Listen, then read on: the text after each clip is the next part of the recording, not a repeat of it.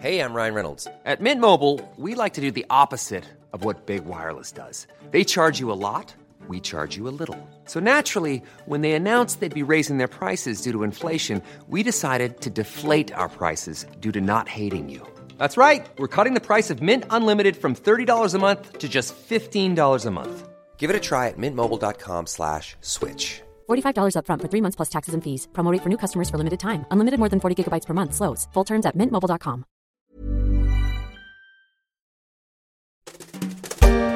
Ce n'est pas encore une intronisation, mais cela pourrait y ressembler.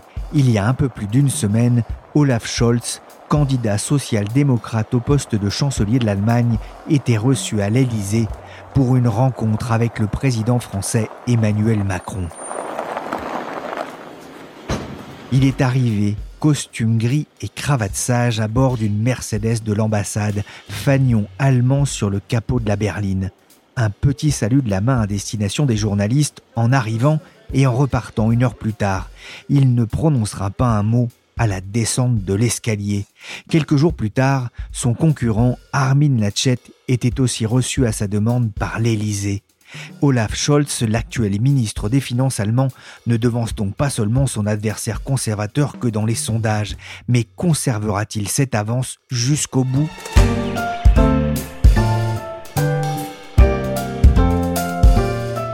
Je suis Pierrick Fay, vous écoutez La Story, le podcast d'actualité des échos. Et aujourd'hui, on va s'intéresser à Olaf Scholz, l'homme qui crée la surprise dans la course à la succession d'Angela Merkel.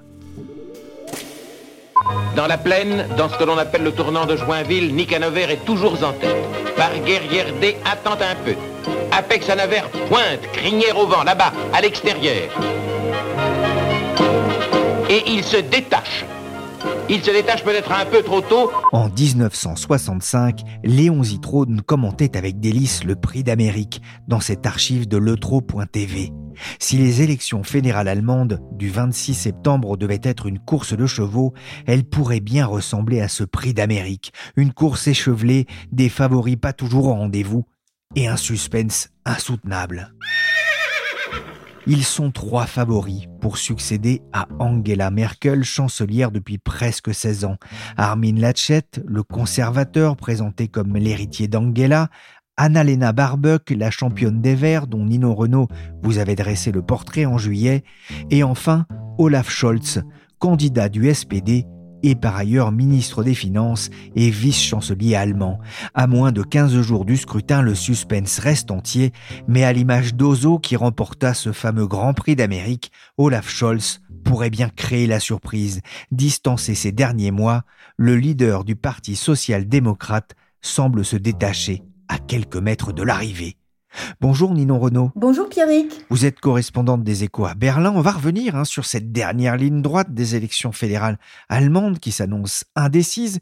Mais avant, je voudrais qu'on parle d'Olaf Scholz. Le candidat du SPD ne partait pas favori il y a quelques mois? Oui, c'est le moins qu'on puisse dire. Peu aurait euh, parié sur lui.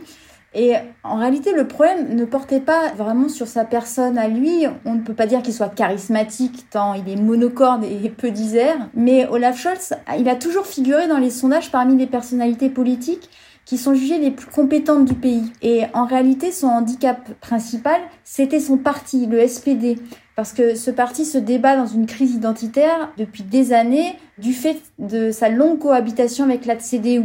Il faut savoir qu'Angela Merkel s'est approprié la plupart des thèmes du SPD et les débats internes au parti sur le positionnement politique à adopter ont perdu beaucoup d'électeurs. Et depuis le mois d'octobre dernier, c'est-à-dire il y a presque un an, le SPD ne dépassait pas 15%. Et donc, euh, il semblait n'avoir plus aucune chance face aux Verts et la CDU qui faisaient, eux, la course en tête. Et les sondages laissaient penser que le prochain gouvernement allemand, bah, il serait dirigé par ces deux partis. Et la seule question, c'était lequel imposerait son chancelier. Et là, en remontant de 10 points de pourcentage cet été, enfin au cours du mois d'août, hein, en gros, autour de 25%, le SPD a complètement modifié la donne. Olaf Scholz, il a 63 ans, il est avocat de formation. C'est déjà un vieux briscard de, de la politique allemande? Alors c'est sûr qu'il a rejoint l'organisation des jeunes socialistes, les Jusos, quand il était encore lycéen. C'était en 1975, donc ça remonte. Et pour la petite histoire, le ministre des Finances actuel de l'Allemagne était alors un farouche opposant au système capitaliste. Après cette période de 1975, comme vous le disiez, il a eu une carrière d'avocat spécialiste du droit du travail avant de vraiment s'imposer sur la scène politique allemande. Et on l'a vu vraiment s'imposer au tournant du siècle dernier, hein, quand il a rejoint le Bundestag en 1998, puis il est devenu président du SPD à Hambourg en 2000 et secrétaire général du parti au niveau fédéral en 2002. Et c'est juste au moment, c'est important cette période, parce que c'est au moment où le chancelier social-démocrate Gerhard Schröder lançait un paquet de lois pour réformer le marché du travail et lutter contre le chômage de masse. Il hein. faut se souvenir que l'Allemagne à l'époque était appelée le malade de l'Europe. Et ces lois qui ont été prises sous Gerhard Schröder, qui s'appelaient Hartz IV, culpabilisait pas mal les chômeurs et Olaf Scholz en a assuré l'application ensuite en tant que ministre du Travail d'Angela Merkel entre 2007 et 2009. Et ça, c'est un marqueur important pour la suite de l'histoire et pour les élections actuelles. Mais si je reviens sur son parcours, avant d'être ministre des Finances fédérales, comme actuellement, Olaf Scholz a aussi été un maire très apprécié à Hambourg durant six ans. Et donc, euh, oui, on peut dire que c'est un, vieux briscard de la politique, en tout cas de la politique du début du XXIe siècle. Wird in die nächste Bundesregierung eintreten. Mit Ja haben gestimmt 239.604 Mitglieder der SPD. Il y a une date importante pour Olaf Scholz. C'était le 4 mars 2018. Ce jour-là, les adhérents du Parti social-démocrate donnent leur feu vert à une alliance de gouvernement avec la CDU d'Angela Merkel. Olaf Scholz est alors président du parti par intérim. Son allocution durera 1 minute 10. C'est tout? Oui. Ah non, c'est un peu court, jeune homme. Un rêve de jeune marié que cette sobriété. Dans la story, j'ai aussi le plaisir de recevoir Thibaut Madelin. C'est le chef du service finance des échos, mais c'est aussi l'ancien correspondant des échos en Allemagne. Thibaut, vous aviez suivi hein, ce moment important dans la vie politique allemande, cette discrétion d'Olaf Scholz qu'on a aussi pu mesurer lors de son passage à l'Élysée il y a quelques jours. C'est une facette importante de son caractère? C'est un des traits de caractère euh, les plus importants d'Olaf Scholz, ce qui le caractérise le plus, un peu comme Angela Merkel d'ailleurs. C'est quelqu'un qui, non seulement discret, je dirais, mais presque secret, qui fait confiance à assez peu de gens, qui a une, une bande de, conseillers très proches, qui restent aussi conseillers sur la durée. Et je pense que cette discrétion, ça vient en partie d'ailleurs de cette... Euh, il vient du nord de l'Allemagne, c'est une région, euh, on va en parler, mais il était maire de Hambourg. C'est une ville qui justement cultive cet esprit de discrétion, pas forcément un plus haut que l'autre, on peut être prospère, mais tout en étant discret. Et dans sa façon de faire de la politique, au-delà de sa personnalité, c'est quelqu'un qui cultive sa discrétion aussi pour ne heurter personne et arriver, in fine, à des compromis qui vont beaucoup se négocier dans les coulisses. C'est pas un homme de grand discours. Dans un portrait que vous lui avez consacré pour les échos en 2018, vous évoquiez une forme de proximité intellectuelle avec la chancelière allemande Angela Merkel. On pourrait dire de lui que c'est un Merkel au masculin? Il joue d'ailleurs euh, là-dessus dans sa campagne. Hein. Vous savez, il, est apparu en une d'un magazine allemand euh, avec les, mains en forme de losange, qui est un peu le signe de, de Madame Merkel il en joue et d'une certaine façon c'est honnête, c'est-à-dire que lui-même a ce côté très cérébral comme Merkel, très pragmatique, pas vraiment idéologique, discret, qui excelle dans l'art du compromis pour lui et comme Merkel aussi. Je pense que la politique pour chacun d'eux c'est de trouver des solutions à des problèmes et, c'est ça qui les unit.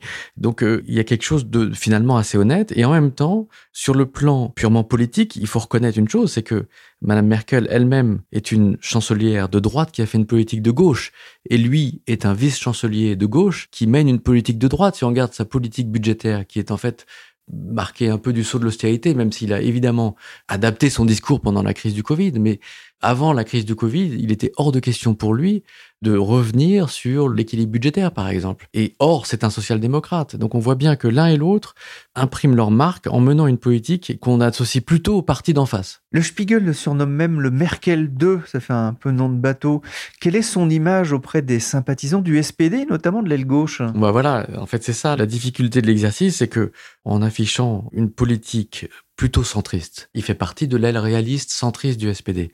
Euh, forcément, il va être, et il a été dans sa carrière, mal vu de la part de l'aile gauche du parti, voire de la base en général. En fait, euh, il a eu des moments euh, très durs dans sa carrière où, euh, à commencer par le, moment où, dans les années 2000, il était secrétaire général du SPD. Son travail, c'était défendre les, réformes du chancelier Schröder, les réformes à tout ce qui est marché du travail, et il défendait ça à la fois avec une conviction, puis avec son caractère. On l'appelait le Scholzomat à l'époque parce qu'il parlait comme un robot.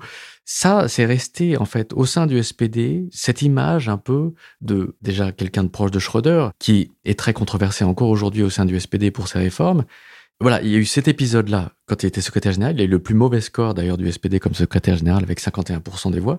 Et après, quand il a tenté de briguer la présidence du SPD, justement la base aussi ne se reconnaissait pas du tout en lui et il a en fait euh, sacrifié au profit d'un binôme euh, qui était beaucoup moins connu que lui en réalité. Donc euh, il est sans doute populaire par sa discrétion, par ce qu'il incarne en termes de stabilité, de continuité, de sérieux, au sein de son parti, c'est quelqu'un qui est plus controversé et ce sera un des enjeux si toutefois il devient euh, chancelier. Que sait-on de cet avocat en, droit du travail en dehors de la, sphère publique? Eh ben, on n'en sait pas grand-chose justement parce qu'il est assez discret. On sait qu'il est marié à une politicienne euh, également du SPD qui est ministre de l'Éducation dans le Land de Brandenburg. Il n'a pas d'enfant. D'ailleurs, c'est aussi un trait commun avec euh, Madame Merkel. Il fait de l'aviron, euh, il fait attention à sa ligne, à sa forme, et il lit beaucoup. Je crois que c'est quelqu'un de très cérébral, qui aime beaucoup lire et qui est très cultivé. Il a euh, un peu d'affinité avec la France. Je sais qu'il aime bien passer des vacances en France, mais ça en fait pas de lui un, un francophile comme on pourrait en voir, comme par exemple le ministre de l'économie Peter Altmaier qui parle couramment français ou alors Schäuble qui aimait beaucoup la France. Je pense qu'il a une relation avec la France pour un Allemand assez classique finalement. C'est une personnalité de confiance et d'expérience sérieuse. C'est ce que résumait le nouveau maire de Hambourg hein, qui lui a succédé en 2018 dans un entretien au journal La Croix. D'aucuns lui reprochent quand même son manque de charisme. Thibault, il vous avait fait vous quelle impression? Il m'a fait l'impression euh, d'être quelqu'un d'ultra contrôlé pas un mot plus haut que l'autre, un discours ultra formaté. C'est vraiment, quand on l'appelle le Scholzomat, c'est ce qu'on vit quand on le rencontre. Il a aussi, et c'est ça qui le rend quand même intéressant, au même titre que Merkel, quelque chose d'assez énigmatique, parce que les gens comme ça, ce sont ni des baratineurs, euh, ni des grandes gueules, et du coup, il faut quand même écouter, essayer de comprendre les nuances de discours. Et ça, ça peut rendre quand même l'échange avec lui intéressant. Mais de prime abord, quand vous le rencontrez, c'est pas le type avec lequel on va tout de suite prendre une bière. Il y a des politiciens comme ça aussi en Allemagne, euh, avec lesquels ça peut être très marrant de passer une soirée. Lui, ça peut être stimulant intellectuellement parce qu'il est très cultivé et il est, ce côté, euh, oui, très cérébral. Après, il n'est pas connu pour son humour non plus. Ce qui n'est pas le cas de Merkel d'ailleurs, parce que Merkel en privé peut être très drôle. Thibault, est-ce que son passé à la tête de la mairie d'Hambourg, deuxième plus grande ville d'Allemagne, il faut le rappeler, est-ce que ça peut être un atout? C'est les deux. C'est un atout et potentiellement un danger. Un atout parce que quand on est euh, ministre-président d'un land, Hambourg c'est une ville-État, donc ça le rang de land, un des 16 Länder euh, en Allemagne on apprend à la fois à gérer une administration qui est lourde avec une coalition, c'est-à-dire qu'on ne dirige pas seul avec son seul parti, mais il était avec les Verts en partie. Et par ailleurs, on négocie au niveau fédéral avec les autres lenders et avec le gouvernement fédéral. Et ça, en Allemagne, c'est quelque chose d'essentiel, cette expérience. Donc, euh, c'est quelque chose qui l'aide dans sa candidature et qui l'aiderait dans un travail de chancelier. Après, il a subi quelques revers dans le cadre de son mandat à Hambourg entre 2011 et 2018. Il y en a deux importants, à mon sens. C'était euh, le G20 qui s'est tenu à Hambourg en, en 2017. Il était très fier d'inviter les chefs d'État et de gouvernement à Hambourg à l'époque. C'est effectivement euh, une marque de prestige et de reconnaissance pour cette ville euh, hanséatique, euh, qui est certes très réputée et en Allemagne, mais qui n'est pas forcément connue partout, notamment pour le tourisme, alors qu'elle est une belle ville. Et tout devait se passer de façon très harmonieuse, notamment parce qu'on faisait confiance à Olaf Scholz, qui est sérieux, justement, comme on vient de le dire, et finalement, ça s'est avéré être euh, sur le plan logistique une catastrophe parce que il y a eu des manifestations violentes, importantes avec le, Black Bloc, qui s'est terminé en deux jours finalement de siège avec des images de guerre civile qui étaient euh, complètement inattendues. Et on avait l'impression d'avoir deux villes en même temps, une euh, qui était vraiment ce théâtre de violence, et puis à côté les chefs d'État et de gouvernement qui négociaient des traités internationaux ces deux mondes qui se rencontraient pas. Et pourtant, les images qu'on avait à la télévision, aussi bien en Allemagne qu'en France, c'était ces images de violence. Et je pense qu'effectivement, c'était un moment très douloureux pour lui et qui contrastait avec ce côté ultra contrôlé où on pensait qu'il n'y aurait pas vraiment aucun écart. Enfin, vraiment, lui confier le, G20, c'était du velours. Or, c'était pas du velours et c'était une erreur. Il avait sous-estimé ce danger-là.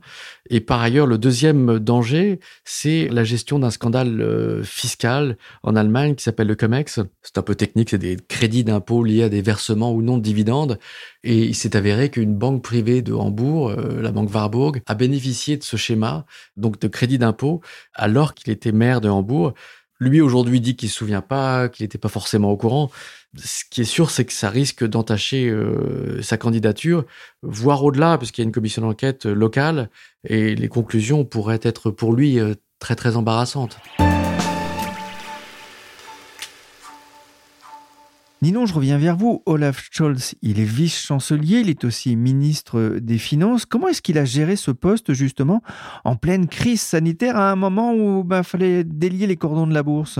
Il l'a géré comme un vrai keynésien, c'est-à-dire qu'il a mobilisé la manne financière qui avait été accumulée par le pays au cours des dernières années pour tenir l'économie allemande à flot. Et ça a constitué un vrai revirement dans la politique de Olaf Scholz, parce qu'avant, il avait l'image d'un gardien farouche du temple budgétaire concentré sur l'objectif d'équilibrer les finances publiques sans recourir à la dette, quitte à être oublié des priorités sociales de son propre parti.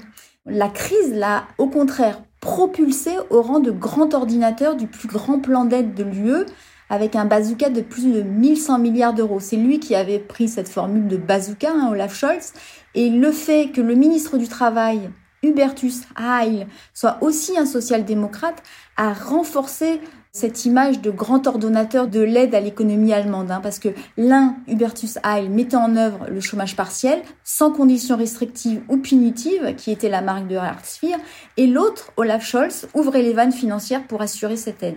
Ninon, à, deux semaines du scrutin, que disent les sondages? Alors, euh, c'est intéressant cet inversement, mais le SPD a pris la place qu'occupaient les Verts en mai dans les enquêtes d'opinion. Là, il y avait un dernier sondage INSA ce week-end qui montrait que les écologistes sont retombés à 15%, où était le SPD auparavant, et le SPD, lui, est à 26%. Et la nouveauté, c'est aussi que la CDU a, elle, dégringolé. Elle n'est plus qu'à 20%, ce qui est 6 points de moins que le SPD. Le parti d'Angela Merkel, en gros, n'est plus que l'ombre de lui-même, et ça, c'est un vrai changement. J'ai hâte de revoir mes amis en ce jour de gloire. Imaginez comme la vie serait belle Désolé, c'était plus fort que moi. N'y voyez pas un manque de respect avec cette référence au bonhomme de neige Olaf dans La Reine des Neiges. Mais Ninon, l'avance d'Olaf Scholz, qui attend son jour de gloire pour la fin de l'été, risque-t-elle de fondre d'ici au scrutin? Alors, euh, je ne sais pas s'il faut le comparer au, au, bonhomme de neige, mais les jeux sont vraiment très ouverts. Et euh, Olaf Scholz a beau être le candidat préféré des Allemands pour l'instant, il a 30% de suffrage pour lui, il y a quand même un tiers des personnes interrogées qui déclarent encore n'être convaincues par aucun des trois candidats. Et euh, le manque de charisme de ces trois prétendants nourrit vraiment cette volatilité qu'on voit dans les sondages.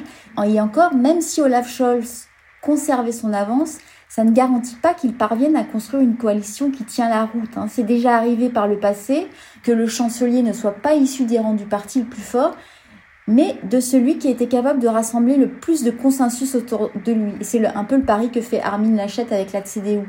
Et le paysage politique est tellement fragmenté cette année que cette aptitude au compromis sera vraiment déterminante. Diesmal sind es drei. Annalena Baerbock, Armin Laschet und Olaf Scholz wollen Kanzler bzw. Kanzlerin werden. Il y a eu un débat important le 29 août et selon un sondage de Bild, c'est Olaf Scholz qui s'en est le mieux sorti, en tout cas beaucoup mieux que Armin Laschet. Il y en a eu un deuxième dimanche dernier. Il a encore fait forte impression? Oui, enfin, en tout cas, il a gardé son avance. Et euh, je pense que Olaf Scholz, en fait, il a cet avantage. Il rassure et même si le ton est monté vraiment d'un cran durant le deuxième débat, Olaf Scholz garde un, ton très calme et peu clivant. Et il s'est défendu contre Armin Laschet. Il n'est pas sorti de ses gonds. Et on l'a senti bien sûr plus fébrile, mais il a gardé son calme et il a renvoyé Armin Laschet dans ses cordes en l'accusant de mauvaise foi. Et finalement, attaqué par Armin Laschet, il est apparu le plus compétent et le plus sympathique aux yeux des auditeurs.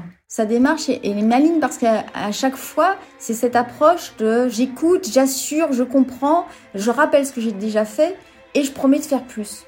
Oui, si je comprends bien, pour Armin Laschet et pour la CDU, c'est désormais l'homme à abattre? Ah oui, parce que la priorité pour la CDU, c'est de reprendre la tête du scrutin pour pouvoir mener les futures négociations de coalition. Et c'est d'autant plus difficile pour la CDU qu'elle a face à elle un rival qui est ultra expérimenté et en plus compétent en matière de finance, ce qui était la marque de fabrique de la CDU. Donc elle ne peut pas jouer la carte de l'expérience comme elle le faisait contre les Verts et Annalena Baerbock qui n'a pas d'expérience gouvernementale. Et là, je rajoute, c'est d'autant plus compliqué qu'Olaf Scholz multiplie les occasions d'afficher sa filiation avec Angela Merkel, qui reste euh, ultra populaire en Allemagne. Il a posé avec les mains en forme de losange, ce qui est la pose traditionnelle de la chancelière, et ça, ça a exaspéré les chrétiens démocrates. On a le, le bavarois Markus Söder, qui est le président de la CSU et le premier ministre de Bavière, qui a accusé euh, Olaf Scholz d'être un voleur d'héritage. Au Bundestag, la semaine dernière, Angela Merkel est elle-même montée au front pour euh, souligner qu'il euh, y avait un monde entre ses propres choix elle et ceux d'Olaf Scholz en termes d'orientation politique. Et euh, Armin Laschet en a rajouté une couche en mettant Olaf Scholz face aux propres contradictions de son parti. Il lui a dit Vous ne pouvez pas singer Angela Merkel tout en parlant comme Saskia Esken, ce n'est pas compatible. Autrement dit, ce qu'essaye de faire la CDU, c'est de dire il joue les héritiers de Merkel et en même temps il a un programme qui penche vers la gauche radicale, qui est bien éloignée d'une politique centriste, comme l'a menée Angela Merkel. On va parler un peu de son programme euh, dans, quelques instants, mais Nino, on avait parlé ensemble des erreurs de communication d'Annalena Barbuck et de Armin Laschet. De son côté, Olaf Scholz fait pour l'instant un sans faute? Bah, Il profite surtout des erreurs de ses rivaux. Et comme lui ne fait pas euh, d'erreurs, en effet, ça renforce son image de gestionnaire de crise. Le slogan de l'une de ses principales affiches, c'est Olaf Scholz assure, et l'opinion l'a longtemps stigmatisé comme un homme ennuyeux à la limite du robot, hein. mais finalement c'est cette régularité de métronome, sans surprise, qui rassure aujourd'hui la population. Il profite en plus, euh, comme je vous le disais, de l'unité retrouvée du SPD derrière lui, parce que je rappelle que 96,2% des délégués ont apporté leur soutien à sa candidature au début du printemps. Et les critiques les appels à un virage à gauche, tout ce qui a déchiré le SPD ces dernières années, on n'en entend plus parler. justement, quels sont les points clés de son programme? C'est là qu'il y a matière à, attaque pour la CDU. C'est un programme qui est pro-européen comme celui du parti d'Angela Merkel, mais qui revendique plus d'équité et de protection des ménages les plus modestes, hein, quitte à avoir une politique budgétaire expansionniste qui est beaucoup plus proche de la gauche radicale et des Verts de la CDU. Je vais vous donner quelques points. En matière de, finances publiques, euh, le SPD plaide pour un recours à la dette qui doit financer 50 milliards d'euros d'investissement par an dans la modernisation et le verdissement des infrastructures. Et ça, c'est un point de rupture donc avec la CDU qui, elle, défend un strict équilibre budgétaire, comme d'ailleurs Olaf Scholz le défendait au printemps 2020, donc c'était il n'y a pas très longtemps. Et pour dégager des moyens, le SPD prône une taxation des plus riches, une hausse des impôts euh, des ménages les plus élevés et aussi la création d'un impôt sur la fortune. Dans le domaine social, c'est un peu pareil. Le SPD est plus proche de la gauche radicale et des Verts. Il plaide pour euh, la fin des lois Hartz-IV, dont Olaf Scholz attire encore pourtant l'héritage, comme je vous l'ai dit.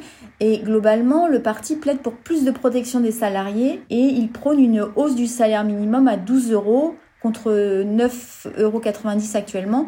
Et aussi, il s'engage à ne pas retarder l'âge de la retraite qui est actuellement de 67 ans, ni à augmenter les cotisations. Et c'est encore la même logique dans le domaine du logement. Ce sont les locataires qui doivent être plus protégés que leurs propriétaires. Et l'évolution des loyers doit ainsi se limiter à l'inflation et la hausse des coûts de l'énergie qui est inéluctable du fait de la hausse future de la taxe carbone devra être portée par le propriétaire. Donc, vous voyez, la CDU, du coup, a beau jeu d'assurer que ces orientations renforcent la menace de voir se former une coalition entre le SPD, les Verts et la gauche radicale. Et elle s'emploie vraiment à brandir cette menace autant que possible pour ramener les Allemands à la raison d'ici le 26 septembre. Mais pour le moment, elle n'y est pas parvenue, mais la température de la campagne est clairement montée d'un cran ces derniers jours et je n'exclus aucun rebondissement. Merci Ninon Renault, correspondante des Échos à Berlin, et Thibaut Madelin, chef du service finance aux Échos. Ninon Renault et Nathalie Steiver, que vous pouvez retrouver dans les pages du journal et sur leséchos.fr pour cette fin de campagne qui s'annonce indécise en Allemagne. La story, le podcast d'actualité des Échos, s'est terminé pour aujourd'hui. Cette émission a été réalisée par Willy Gann, chargé de production et d'édition Michel Varnet.